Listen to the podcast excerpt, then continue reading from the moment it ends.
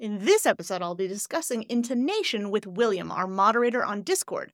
We'll explore how Spanish and Catalan differ from English when it comes to asking questions and the misunderstandings that can arise as a result. We'll also touch on how we perceive people based on their accents and how intonation plays a crucial role in nonverbal communication. It's a fascinating interview. I'm Bianca, your personal American accent coach, and I'm here to help you master an American accent in English because your voice is your choice when it comes to how you sound. I try to release a podcast episode uh, every two weeks, and so you should really subscribe to whatever podcast platform you use so that you don't miss the newest episode. And by the way, if you want to see the full video of the episode, it's available at Accent Coach Bianca on YouTube. Now, let's get on with the show.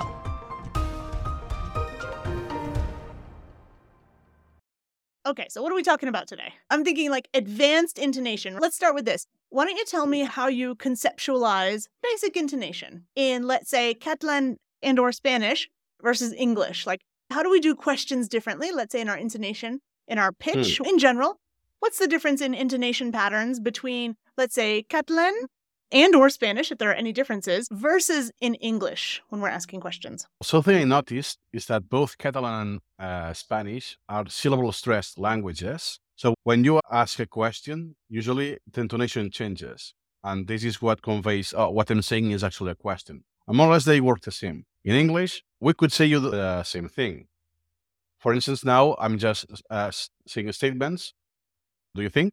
And that is a question. So I changed the pitch. And what I noticed is that even if the uh, idea is the same, how it's actually done differs. For instance, I uh, may ask a question with the intonation that I think it's appropriate or borrowing from my native language. Mm-hmm. But for English, this conveys a different idea that, oh, it's rhetorical. I'm not waiting for an answer, which is not my intention. It just happened that in English, this is what happens. And I noticed that at some meetings with mm-hmm. people, mm-hmm that they did something those was there. Are, yeah, those awkward situations that yeah. they are talking over because they uh-huh. thought I wanted an answer when I didn't, or the opposite, right? oh, you're so sarcastic, uh-huh. or so what's called the opposite like of welcoming, flat. like unfriendly. Unfriendly, unfriendly, yeah, unapproachable. I, yeah, when doing my YouTube videos, because when I introduce the video, usually I ask some questions, and some people that doesn't know me watch the video and oh it's like he's angry uh-huh. he's trying to uh-huh. lecture me or whatever. Uh-huh. and clearly and that was never your intention.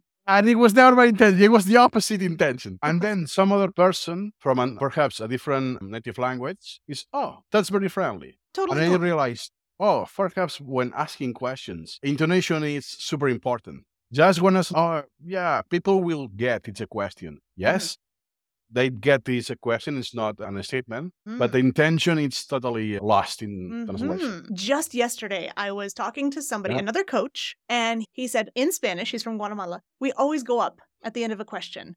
And I thought, maybe that's true. It doesn't matter if it's rhetorical or sarcastic or a, a genuine question. Maybe in hmm. Spanish that's true. Is that your experience in Spanish and is it the same in Catalan? Yeah, what happens in Spanish that there are many regions of Spanish. I'm not an expert, but I will say that most of the time you just go up. It will be my default. That's why at the beginning, when you ask me in English how you ask questions, up or down is up because for me it's the default.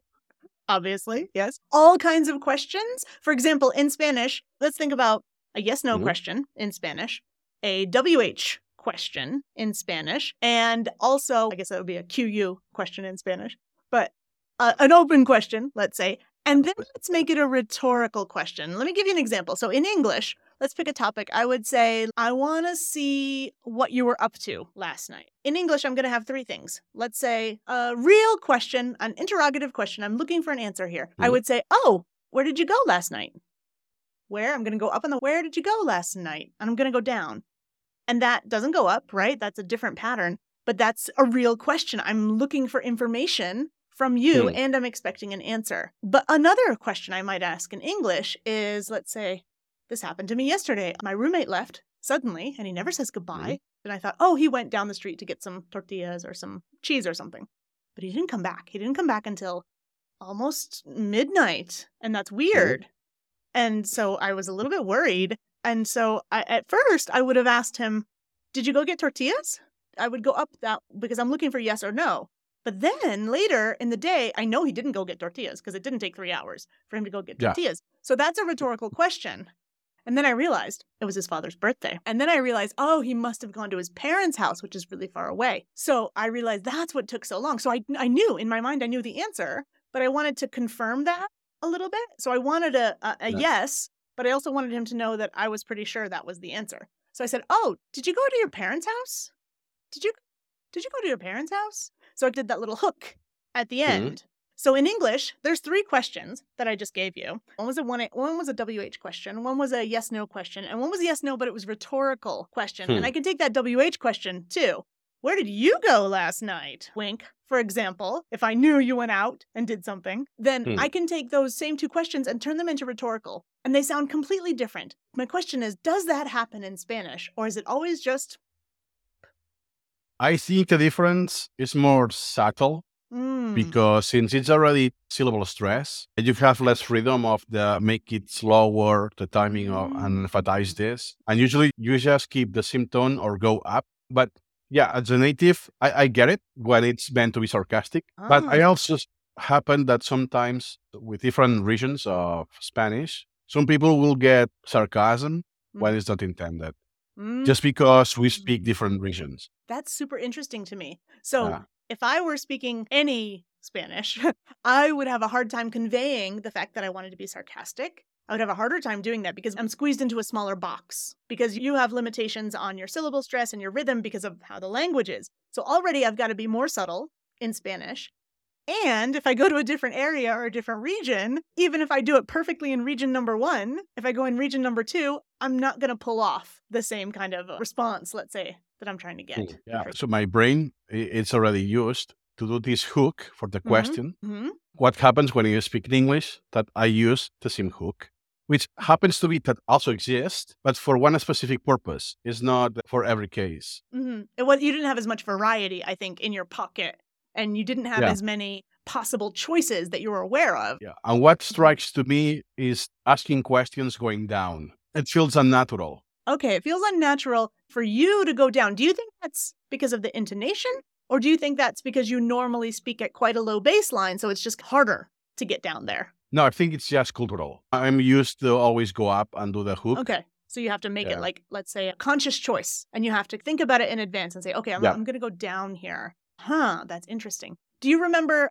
any times, or can you tell me a time where you had to think about it on purpose? Maybe while you were making a video or while you were doing an interview or anything? Yes, for instance, I also have a podcast. First, what I did when I learned about this, how to properly ask questions, is Mm. let, let me rewatch what I have done until now. And then from now on, let me pay more attention. And it's okay. In this case, I really want the guest to elaborate an answer, Mm-hmm, but I want to convey that I already know that. I just do it for the audience because perhaps he's introducing a concept that we cannot take for granted that Mhm. everyone in the audience may know. So instead of asking, oh, what is this? I have no clue. What is this, but for the audience, without explicitly saying it's for the audience? You're almost pretending, right? You're almost faking it because there's a different purpose there. That's a good point. What you're talking about is Yeah. rhetorical purpose or rhetorical function. What is the function or the purpose of this question? Like you said, maybe it's because you, the person, wants to know.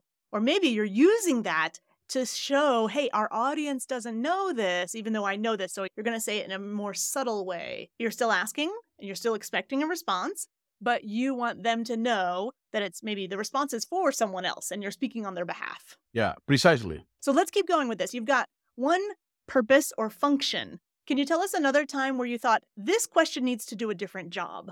For example, like introducing. I'm going to ask a question, but it's not really a question. Oh, yeah, you mean to introduce the guest or to use a topic? For everything, yeah, you can use a question to just mm. introduce a guest, to introduce a topic, and those might be different. But the point is, what's the verb? I'm introducing. My question has a job. The job Oh, is to introduce. Yeah, I would say I do this more for the YouTube videos because the videos I do are mo- most of the time are how tos and Mhm, tutorials. mhm. So I just introduce, you have this problem.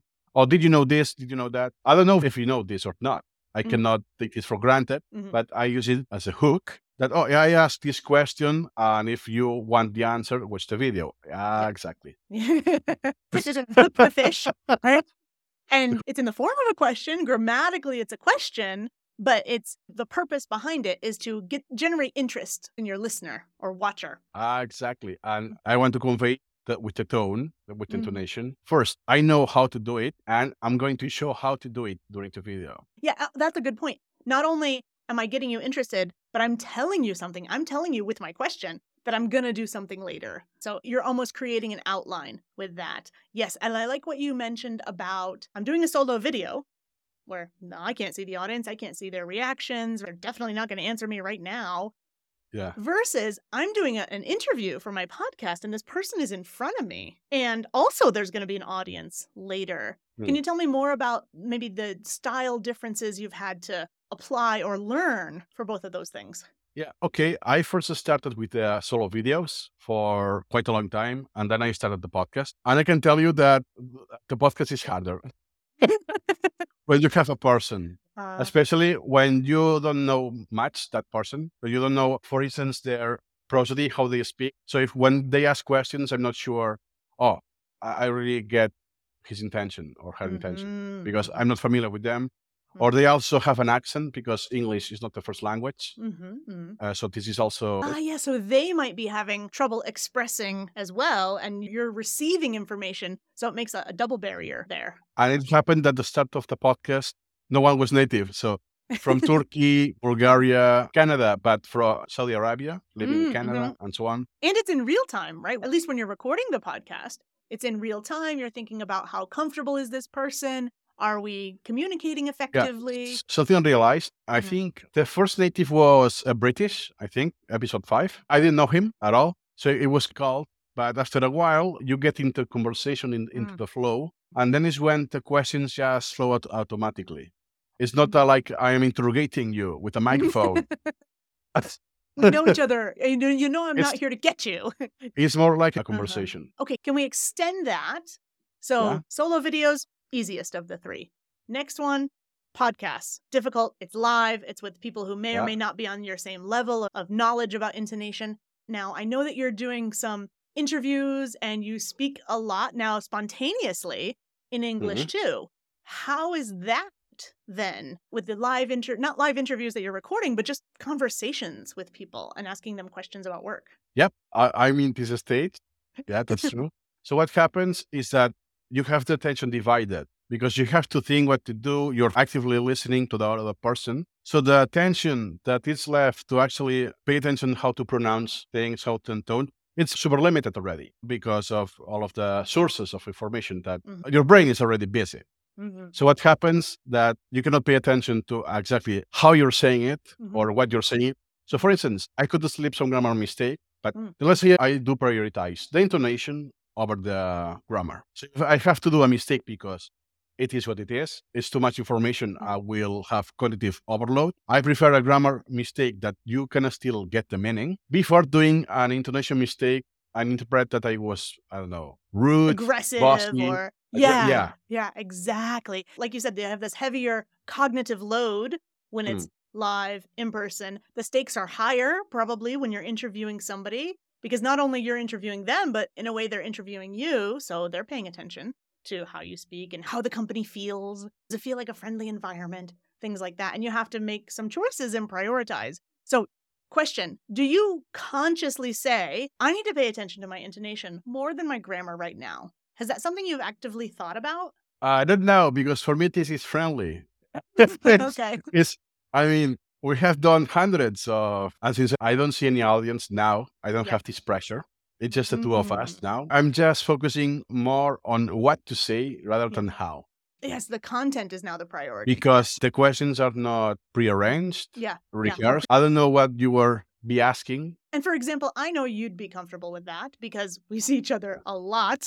so I knew we didn't have to really write everything down. But for other people, Yeah. I know they really want some hand holding. And I'll say, oh, this is what we're going to talk about. This is what I'll ask you. Is this okay? Because maybe I don't know them well enough, or we don't have that same level of comfort. Now that you mentioned this is one of the things that you can easily tell from a YouTube video when it Mm, has been scripted or Mhm. rehearsed that it doesn't sound casual enough. Is this person perhaps repeated this 10 times over and Mhm. over? A director filming a movie? Yep. I want this, so let's repeat because I want this little detail Mhm. change or Mhm, something mhm. like that.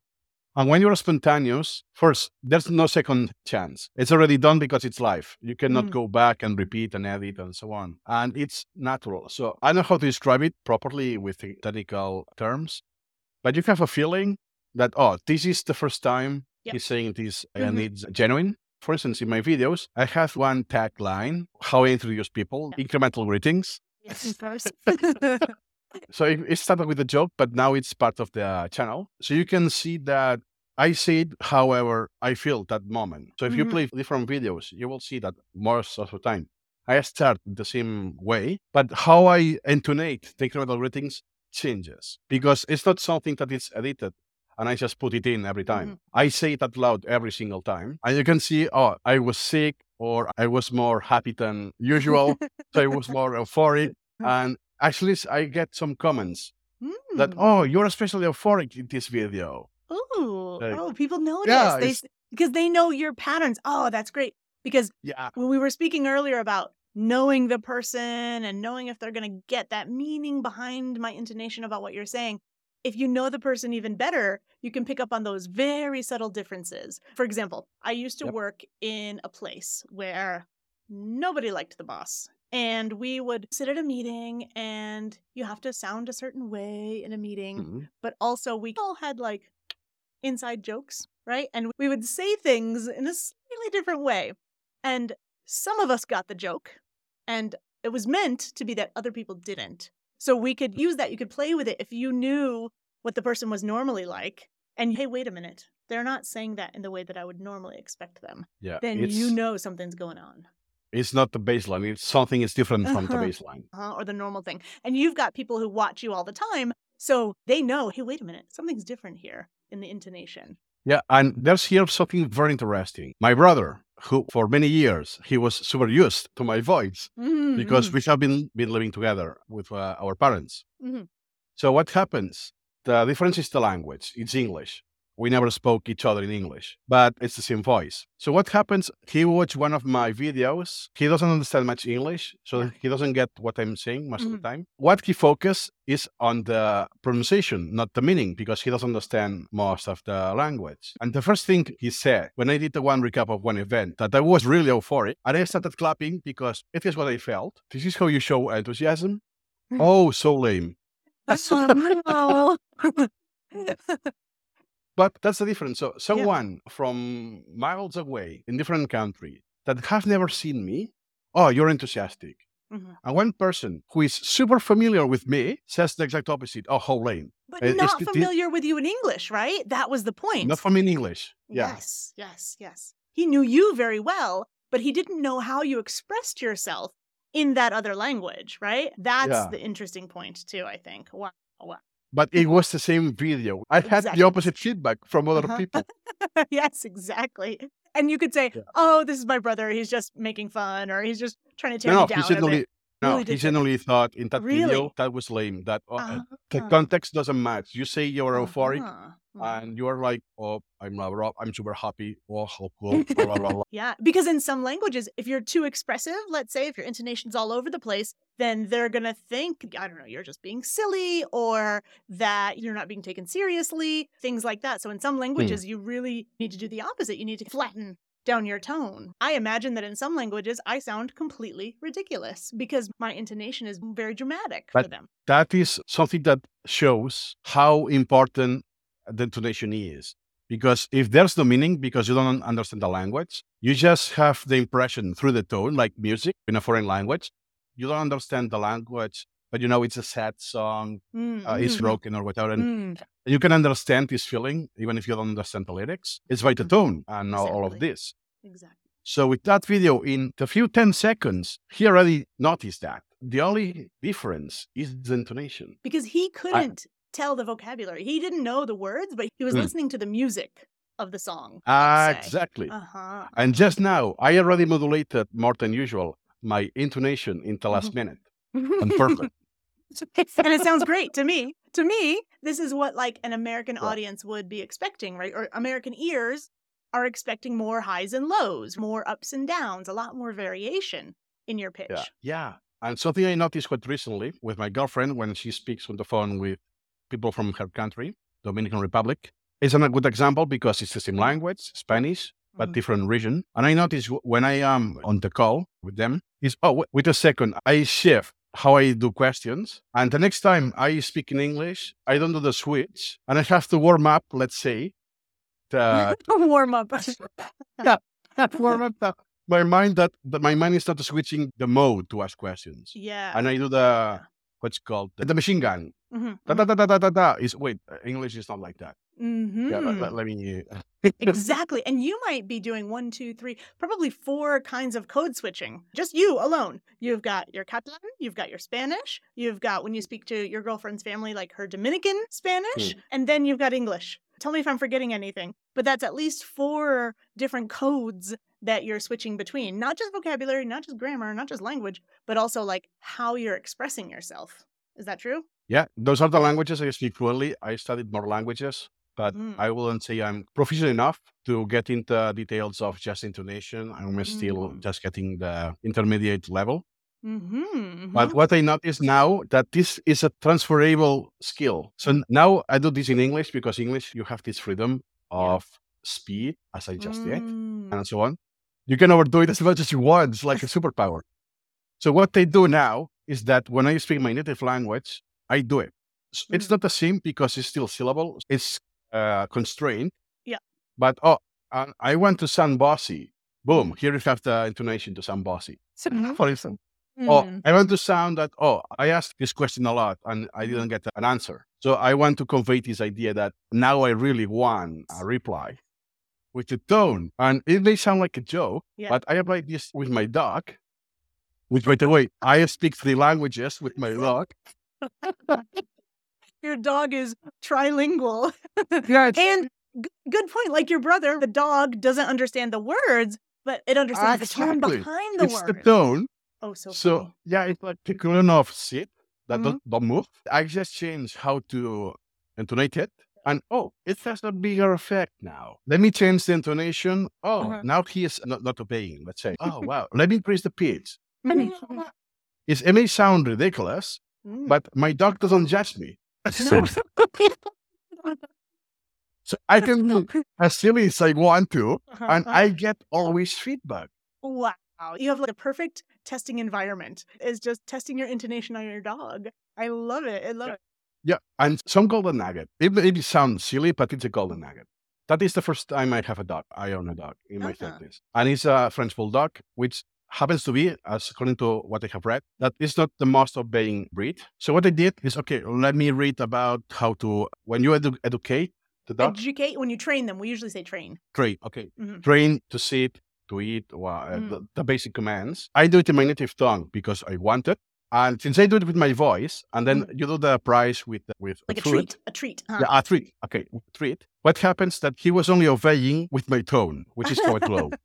So when my girlfriend was saying the same command, he was not responding to the Yeah, yeah. commands. It's oh now try it with uh, this low your pitch. uh-huh, uh-huh. Hey, so I noticed that he was only being responsive in a Yeah. certain low range. So whatever it was high, he was hearing nothing. Nothing. And now that I did a lot of silly things with him, now regardless of the tone, he gets it. You've So now- trained the dog. The dog trained you on which tones he liked and which intonation patterns he liked, and now you get to train the dog however you want. Ah, exactly. So no, regardless of perhaps a person who has never seen him is oh say this word and he does it. Done. Wow, how very interesting. I think that there's an interesting connection there between, like we were saying, the pronunciation versus the music, the prosody, and how your brother was reacting, how you got the dog to react. And I was going to ask you another question actually about your girlfriend's family. So, do you happen to switch or do you happen to notice anything about the musicality about how they speak in Dominican Republic? yeah, absolutely. So what happens, for instance, most of the calls are with her grandma, which is super hard to understand for me, Mhm. but not because of the jargon he may be using or the slang that Mhm. differs from Spain. Since she's older, she has a very strong pattern of the region, Mm. like the syllables, she smash some vowels to the next syllable or the Yep, previous, yep. and Mhm. it's a different pattern. Is what did he say? Most of the time, I would say that even it's 50 50. I have to ask my uh, girlfriend, what has she said? In Spanish, yes. it's, it's, talking in Spanish because I didn't get it. I get words in that, but it's like on a smash in a different Mhm. way. Instead of a machine gun, it's Yeah. like a revolver, let's say. Uh-huh. It's a weapon, but oh, it's the musicality is so different that my brain doesn't register when one word ends and it starts Uh-huh. the other one, the next one. Uh-huh. This kind Which of is thing. also interesting because you do that in English, right? You rebracket Yeah. the words and you pick out the things from the smashing. But it's funny because you're in Spanish mode, but then you've got to apply that other thing. And I bet that takes a because I'm not effort. familiar. Because in Spain, usually we don't have Im- immigration coming from those countries. But for instance, Argentinian Spanish Yep. or Colombian, since we have more uh, people here that came to Spain, I have more exposure to those accents. You can say those songs, that music. tho- those songs. So even if it's not by native, I don't speak that region. Since I'm having the passive input, I'm familiar enough and I understand 100%. So I have no trouble. But for the ones that are quite different and I don't have any exposure, and especially old people, I don't have issues with the young generation. Yeah, some perhaps it's okay. I don't get this word because I know it's local from this country or mm-hmm. it's uh, slang, something that it won't be in the dictionary. But I do understand what they say. But these older people who has a super specific pattern and it's like more pronounced. Not to make a pun on pronunciation, it's more pronounced. Huh. Oh, oh my god! I was wow. I did a pun without realizing it. yes. Yes. It's more pronounced. And it's funny too because everyone says, oh, this person's accent is very thick. I don't have an everyone has an accent. Everyone has an accent. But grandmas and grandpas everywhere, they have different accents because of their generation, because of their time. Ah, the generation gap, Yeah. yeah. Because the language is dynamic with the cultures and people speaking. So when you go back 50 years ago, there's a significant difference from today. And I was going to ask you if you think there is anything related to, let's say, just internet global reach right now. Do you think that it's something that's happening to the younger generation because we're all more connected and that's changing things? Mm. That's absolutely a big factor. Mhm. That let's say the younger generation are more universal because now you get exposure to a lot of different regions, accents, and Mhm. cultures so easily. Yes. So you can go through YouTube, just going with viral videos, whatever you may want to, to see, and you will see someone from Great Britain, American, Canadian, different ages. Mhm. There's not many old, old people in YouTube, but Yeah. there are YouTubers who are old. are, yeah. You have a lot of input that 50 years ago it was impossible. Yes. And if you listen uh, to without old radio programs, old radio shows, old TV shows, you can see which ones are very regional. The regional Hmm. accents, they seem to be sticking out more.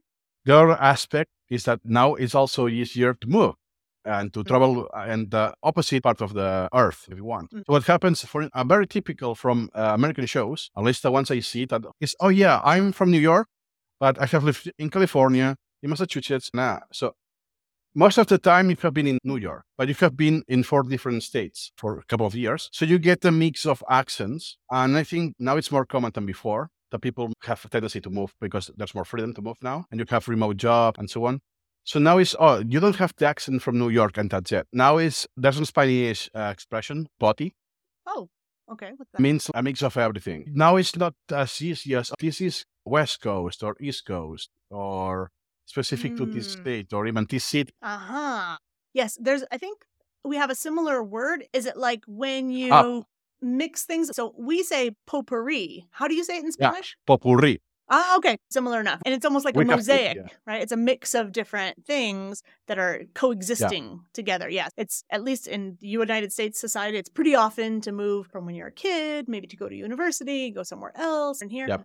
And at least spend a lot of time in different places. I imagine that's more true for Central and South America than in Spain, but maybe I'm wrong there. Do people in Spain move around a lot and you can hear those accent differences? Because you mentioned a lot how there's so many varieties in Spanish. It's more narrow. The, let's say, the Mm. box that you're putting your prosody in, but there's a lot of more subtle differences that I never would have expected. Yeah, for instance, coming back with my girlfriend, Mhm. she spoke Dominican Republic Spanish for 18 years Mhm. until she moved here. Mm. And now what happens is that she lost, let's quote unquote, she lost Mhm. some of the accent. Her family is what they say, oh, why you talk like in a Spaniard? When they have a video call, they do notice that you have been gradually losing the, the accent, the, this Mm. intonation, Mm-hmm. but she still has this. I can feel the difference. She still has an influence, but it's a mix. And someone else that comes from Argentina has been living 20 years here, also have lost a little, has mixed, merged the accents. Let's suppose that they have children here. So they have even a more inbreed of accents. Mm-hmm. And at the end of the day, as long as it's uh, understood. Yeah. So I don't see it's so important unless you are a voiceover artist Mm. or something that relates specifically to the Yeah, accent yeah. or an actor. For the average person, uh, it doesn't matter. Do people on the street, let's say, notice some other people's accent? And even if they can't see them, do they notice how they sound and it sounds mixed to them? And are there any reactions, any language biases, anything like that happens in Spain? That there is language biases. Yeah. Mm-hmm. For instance, the accent from the south, no need to say names, just from the south specific, is the most distinct accent because they drop a lot of sounds. And what happens that conveys the, the bias that they are less educated. Quote unquote, you don't know how to pronounce Spanish properly because you're dropping so many sounds in between. But it just happens that it's the accent they have. Exactly. It's that correlation. So the same thing Yeah. happens in the United States, unfortunately. Like if you have an accent from the South, often that's perceived as maybe being uneducated. It's Hmm. horrible, but then that's the same bias that often exists for the only reason of some people wanting to feel or be superior. But yeah, it's a holdover from the past. Yeah. It happens to be that the accent in the capital, uh, Madrid, is the exact opposite of the spectrum. They pronounce everything that it's written. They usually don't drop anything. So it Mhm. has the major distance with the capital. Mhm. And what happens usually? That the capital becomes the accent of reference. Yep, the standard. Exactly, the, the standard. So the more you differ from the standard, the more likely you're going to get biases Yeah. against accent. And many, not just like a, let's say, intellectual bias, but also socioeconomic, political issues can come up. So many things can be attached to that that shouldn't Hmm. be. Just based on how people ask questions, you Yeah. could get their social status. Because if it's a, let's say it's a boss or a manager or a, what's called a public speaker, usually those jobs are well paid. So you could get, as a wild guess, that just how people ask questions can give you a hint, not Mhm. just their education, but their job. I bet there's studies out there. I haven't come across them myself, but I'm sure they exist about how there's a correlation hmm. between voice for sure. What does this person sound like? What am I picturing in my head? And based on my biases, based on my experience, what does this person actually look like? I know there are hmm. definitely some with race, with gender as well, but intonation is a great idea. Imagine if you just focused on the pitch patterns of the voice and you said, how much money do you think this person makes? Where do you think they live? What do they do for their vacations? Can they take vacation? I wonder how much we subconsciously attribute to those intonation patterns. Or the race, how old is this speaker, this person, Uh-huh. just for how they intonate the questions. Exactly, yeah. If you knew English, Spanish, whatever, if you knew the different kind of patterns of how my parents speak, how my grandmother spoke, how that was maybe from videos or movies, and you had a Mhm. bit of a reference, maybe then you could guess. You could guess, oh, this sounds like a person that grew up in the 1940s in the US, because I've seen a lot of those movies, for example. Something like that. But perhaps this is more like a trivia kind of thing. That, oh, Mhm. I have the talent, the ability. I go to American's Got Talent, put the person behind me, and I will Mhm. guess their age just for the speaking pattern. That, that will be kind of niche. Mhm. But it's for me, it's important for communication. Because Mm. at the end of the day, you just ask questions or intonate to Mhm. convey intentions, not Mhm. just the words you're saying. And that's the most important thing communication. So, communication, and we mentioned earlier how knowing that this pattern has a purpose, that helps me Mhm. communicate better. And the other thing that we haven't talked about yet is how the intonation pattern comes from emotions as well. Am I being enthusiastic? I mean, I'm I'm not a professional. So what happens if I record a video and that day I'm more enthusiastic? This will show. This will uh, pop up in my body language, intonation, Mhm. and so on. And if I do a video because it's time and I do it because it's my job, I have to drill the YouTube algorithm and I do it and it's a drill.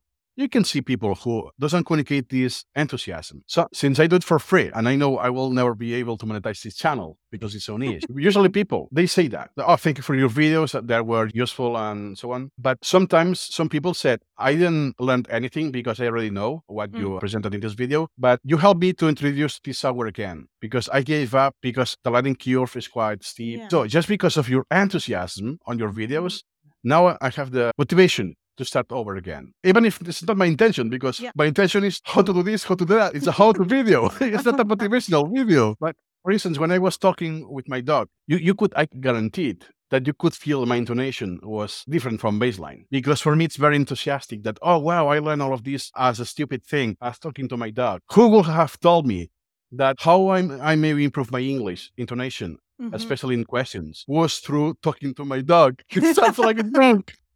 Let me tell you the secret, people. Get a dog, not a cat. Yeah. A dog.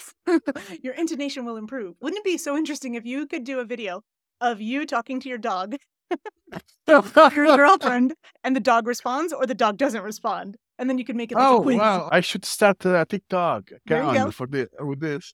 Exactly how to train your dog with intonation in English. That would be perfect. Yes. And do you Yeah, remember well- recently there was there's a woman we know and we talk to quite frequently. She's a voiceover artist from Egypt. And so when she code switches, when she switches to English, her English is Hmm. fabulous. And her job is such that as a voiceover artist, she needs a lot of intonation. So she's really highly trained, let's say in intonation. Do you remember just a few days ago, she came on and she was talking like this and it was really flat for her. And then later Yep. we're like, so what's going on with you today? And there had been earthquakes in Egypt. And it's not like she planned it, right? It's not like she thought, I'm going to speak with a low tone today, a very flat tone. No, but we could tell in her voice, right? Even though it wasn't her first language because she just had done this so much that I don't think she ever practiced a script where that was the target intonation. But now Hmm. it was just coming out because it was so natural to her. Do you remember that? Yeah, because it's unconscious, Mm. and these do transfer. So even if it's not your native language,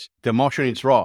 The emotion doesn't understand language. If you are feeling down, let's say, but then you have to go to a wedding, let's say the same day, then you might want to be able to control that and you might want to be able to say, okay, I recognize how I'm sounding right now and I want to change that.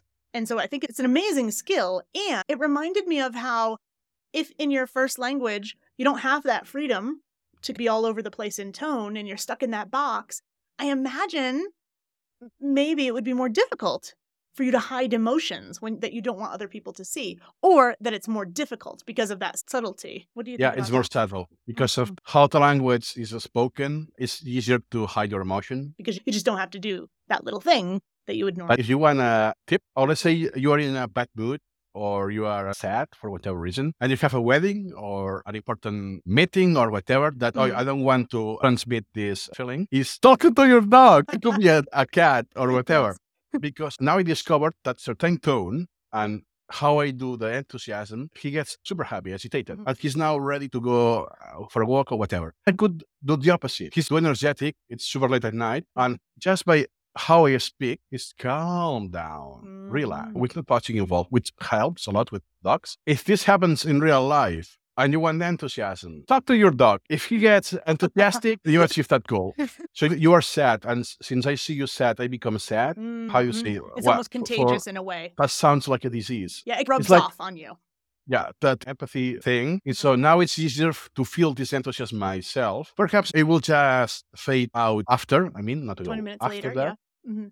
later, but you start to feel it, you start emitting top energy. I don't do this on purpose, but it just happened that Mhm. most of the meetings I do almost every day is, oh, how, how are you doing? I always say awesome or something.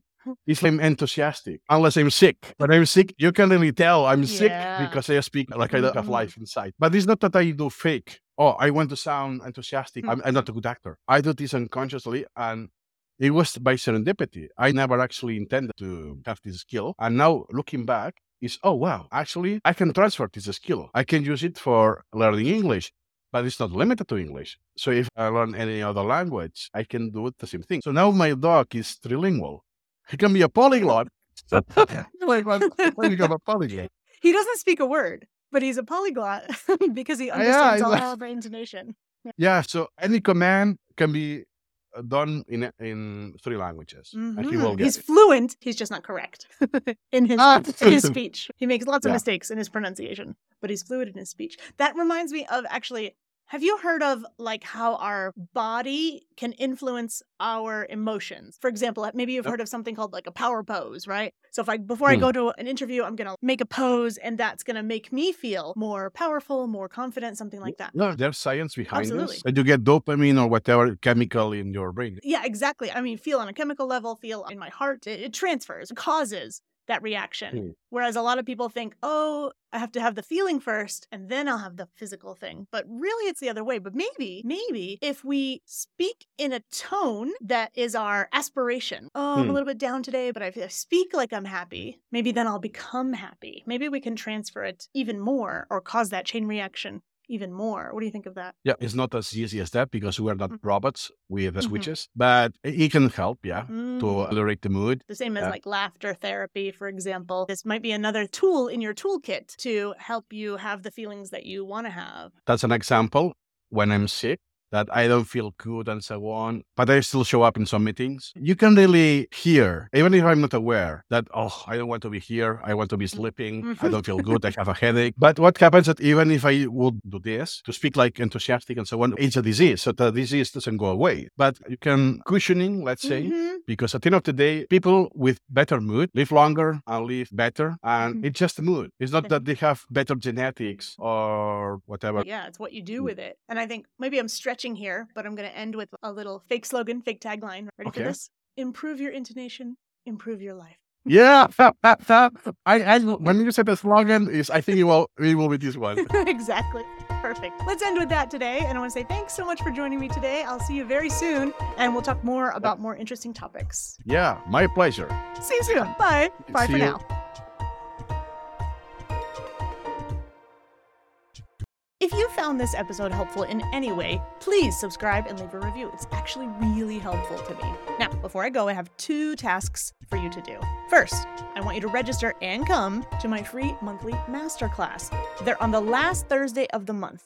In just one hour, you're going to master a specific American accent skill. For example, the TH sound or rhythm. The Zoom registration link actually changes each month. So, the second and maybe more important thing I want to ask you to do is to sign up for my mailing list because you're going to get the registration link each month and you're going to get bonus materials before and after the masterclass that I only send to my email list subscribers. The email opt in link is down in the show notes. Be sure to sign up for my mailing list and come to the monthly masterclass for free. I'm Bianca, your personal American accent coach, and I want you to know that your voice is your choice.